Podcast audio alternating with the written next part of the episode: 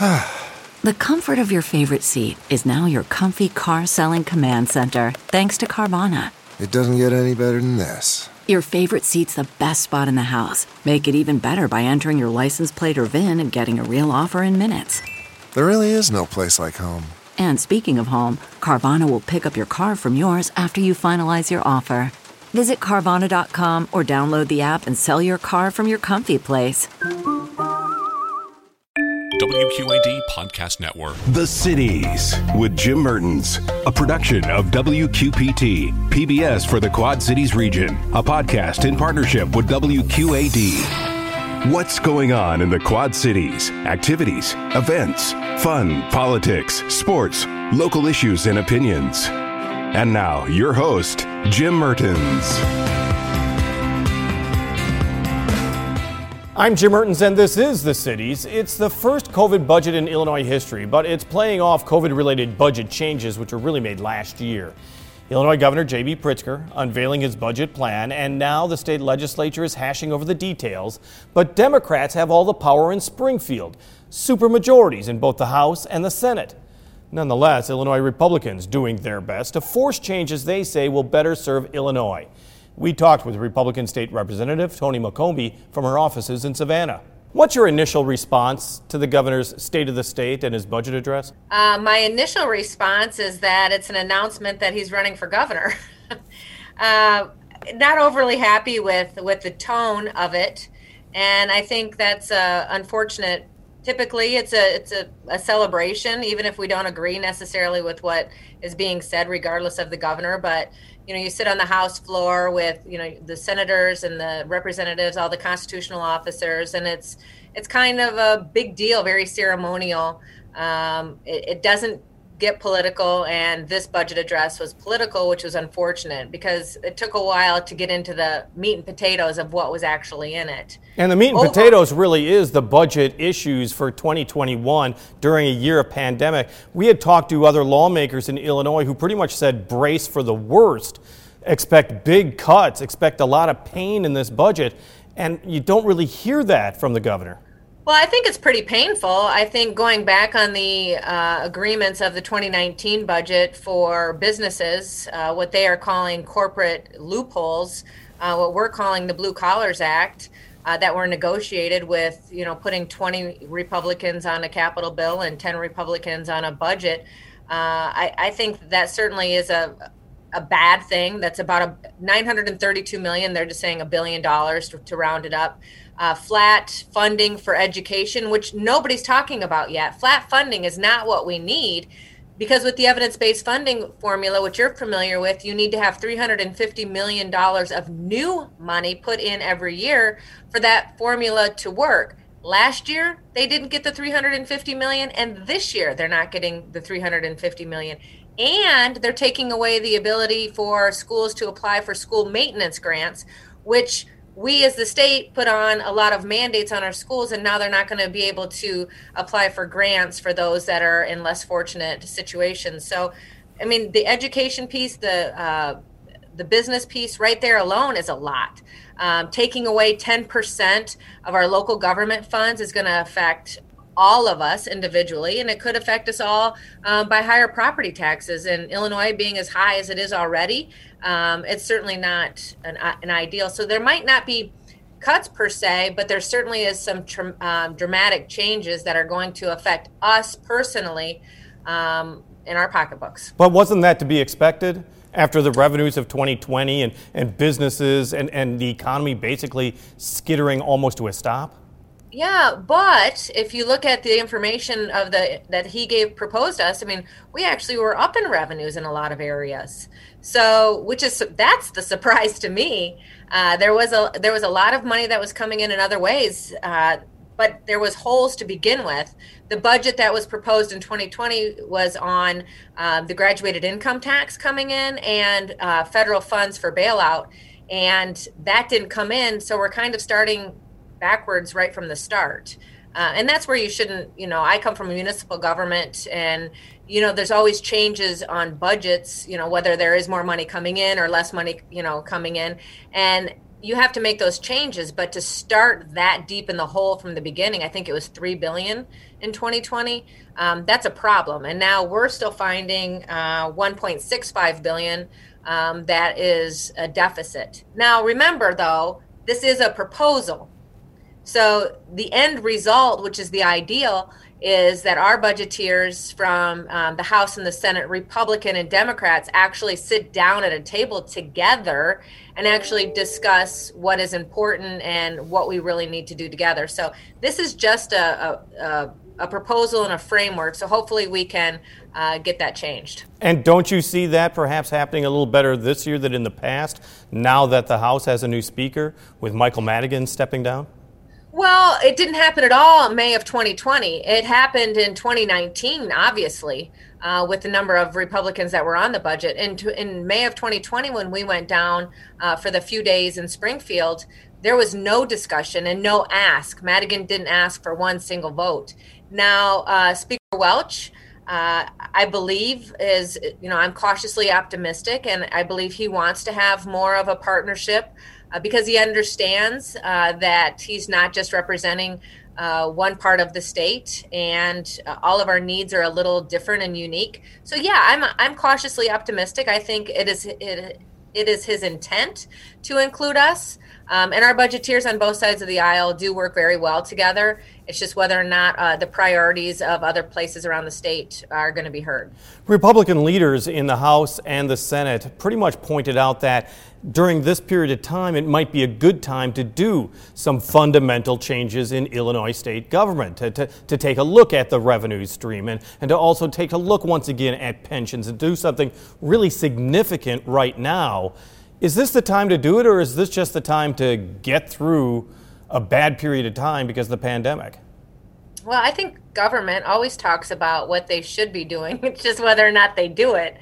So, yeah, I think we do need to talk about it. And that was one of my issues with the graduated income tax. You can't change one tax, how you tax one thing, without looking at the entire taxing system.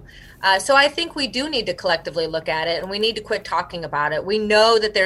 We all know there's serious issues with property tax, and some say, well, that doesn't have to do with the state. Well, it does have to do with the state. If they're going to take 10% of our local government or put unfunded mandates on our schools, definitely it's going to cause some issues for us.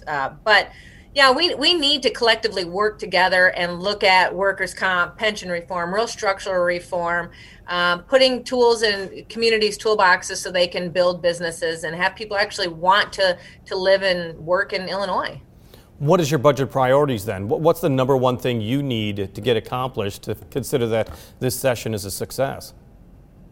Well, I think the number one thing, it has to be balanced. And it has to be balanced on real dollars, not fake dollars, not dollars that we may or may not get. And that's the most important thing.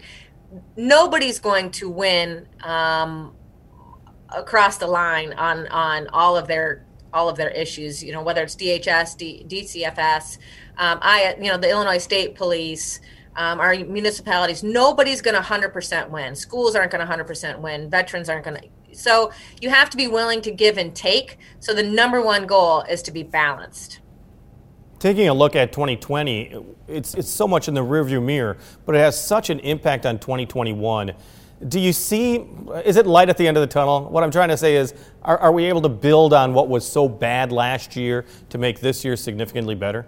I think collectively every year we have to look at it, because we're now going on 40 years, which we have new speakers, so maybe we'll have a new path forward. But we can't keep adding more levels of government, more regulation, more mandates.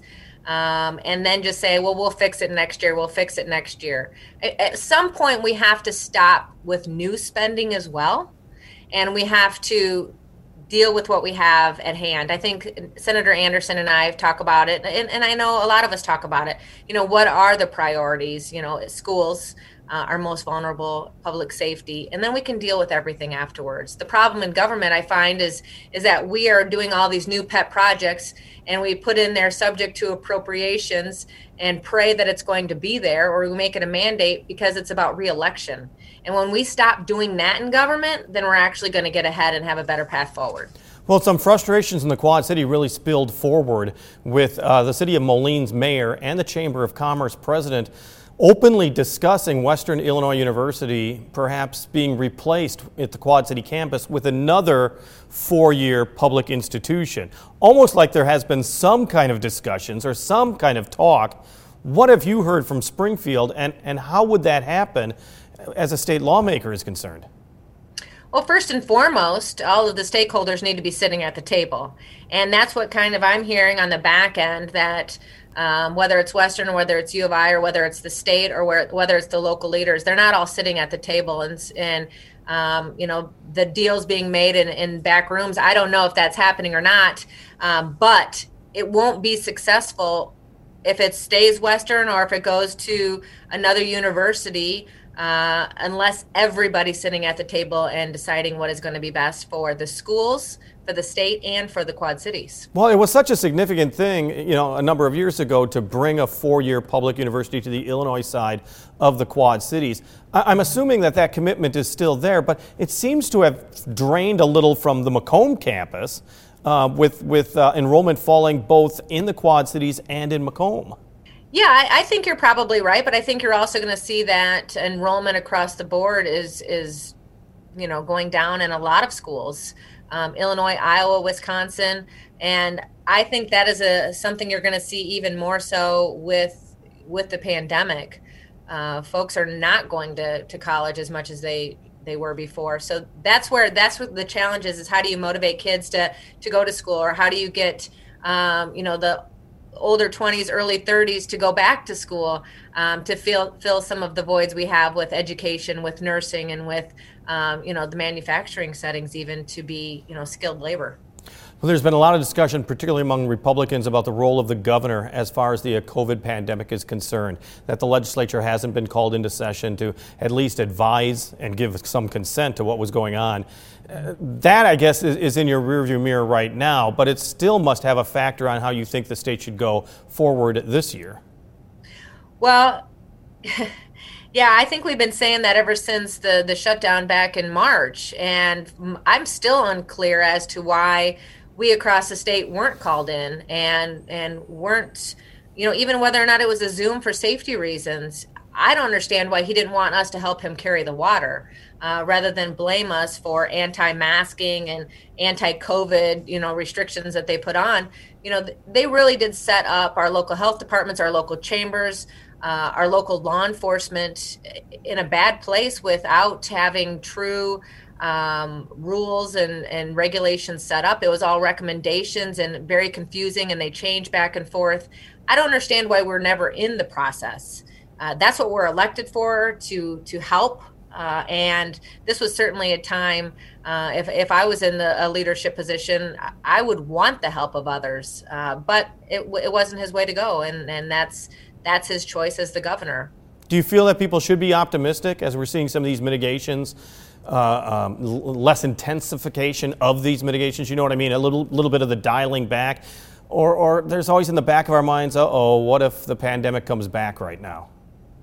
Well, I think one of the things with COVID, I think all along, is kind of made us think about going to work when we weren't feeling well.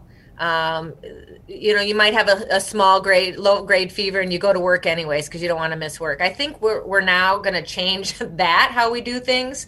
And that's good, because even if it's the flu or some other ailment, we shouldn't be doing those things. I think it's a positive thing, but I think it's because we're learning so much more about the virus itself. We're learning how to protect ourselves, and people are mitigating their own risk. So folks that are at high risk are staying home, are not putting themselves into crowd situations. And I think that's one of the things all along. I mean, we should be able to mitigate our own risk and our own health. And I don't know of any pandemic or any illness ever that we've gone this far when there's so many people that were not symptomatic. So the more we learn, definitely, I think we should be positive about it. And the more people that get vaccinated and that want to get vaccinated, I think that's also going to help.